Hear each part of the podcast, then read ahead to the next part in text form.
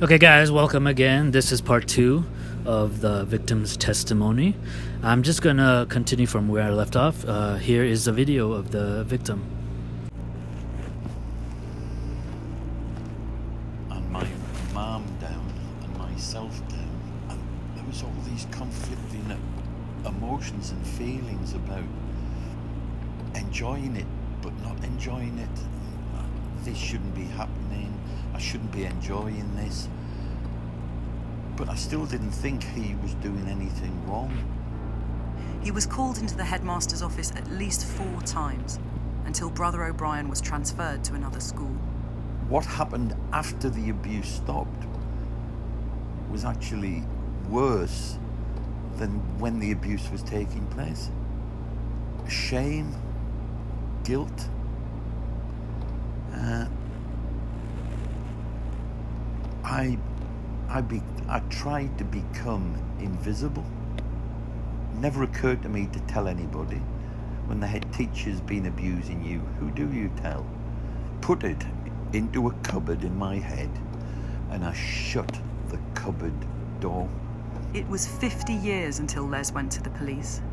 By that time, both of the men he says abused him were long dead. He's had constant nightmares and flashbacks and has been diagnosed with PTSD. The Irish Christian Brothers, the Catholic order who used to run the school, have paid him £17,000 in compensation, but not admitted liability. I stopped going to church, You lost your faith. lost my faith. Yeah. You see how the church in Boston tried to sweep things under the carpet, and you read about cases in this country and other parts of the world. I lost my faith. Okay, guys, I'm going to pause. I'm going to pause once again and um, just recap what he said in case you didn't hear. Uh, basically, so after he got um, abused, during the time actually he got abused, he was feeling like the feeling, obviously, of. Um, erections and all that stuff for guys are feeling good but he was confused. He knew it shouldn't be uh, he shouldn't feel good because he f- he it was conflicting stuff right?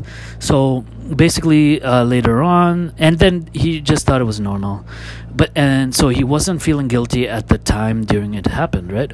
But only when the guy left the priest left uh, as he grew up he started feeling real guilty that he left his he he just felt guilty he let down his mom his whoever right? And he came became isolated and um, basically guilt guilt guilt right? Um, and this happened and only 50 years later um, he came out and actually told people right so this was inside of him the whole time, and after 50 years, uh, the priest that uh, abused him was he was dead.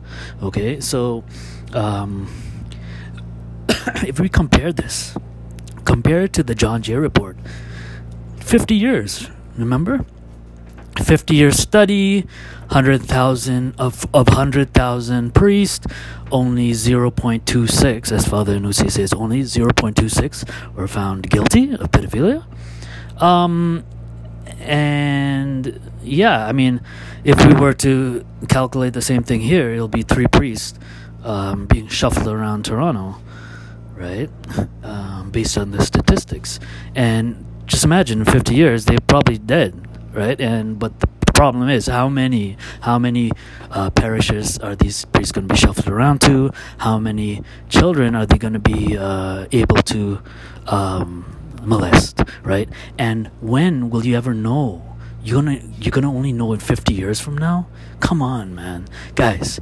50 years from now, you're gonna know this. Like this is just a test. I'm just statistically, mathematically sh- telling you from that data that in 50 years you're gonna ha- probably have someone coming out again, right?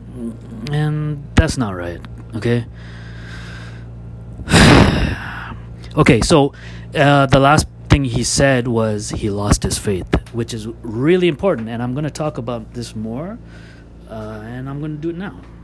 Yeah, so okay, he lost his faith.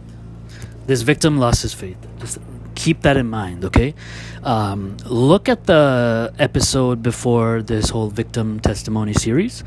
It's going to be titled Conditioning.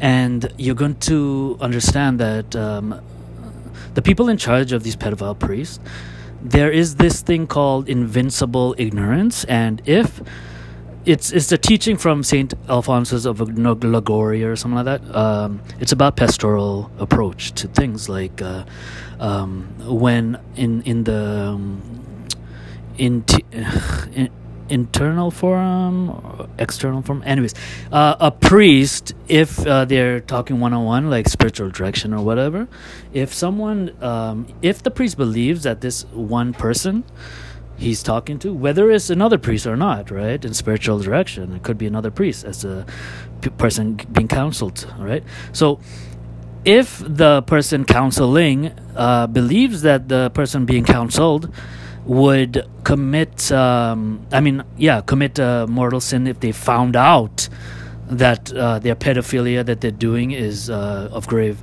value, consequence, um, the priest won't tell. He won't tell the the person who is being counseled that uh, he won't make them aware that it's it's a grave evil, right? So then what's going to happen? Because the the person in counseling doesn't want the person he's counsel counseling. The person, yeah, the person counseling doesn't want the person who's being counseled to uh, break friendship with God by uh, committing mortal mortal sin, right? So they don't tell. Okay, but here's the thing, guys they used that as an excuse to shuffle them around, and um, the victims are the unintended consequences of the the shuffling around and the salva- and the so-called salvation of these people, who who they believe won't, um, you know, follow God if they knew what they're doing is bad. Okay, but now we have evidence that the victims actually lose their faiths too. So. Um, think about one priest going around all the church in 50 years in the Toronto Diocese, how many victims are going to lose their faith? Okay?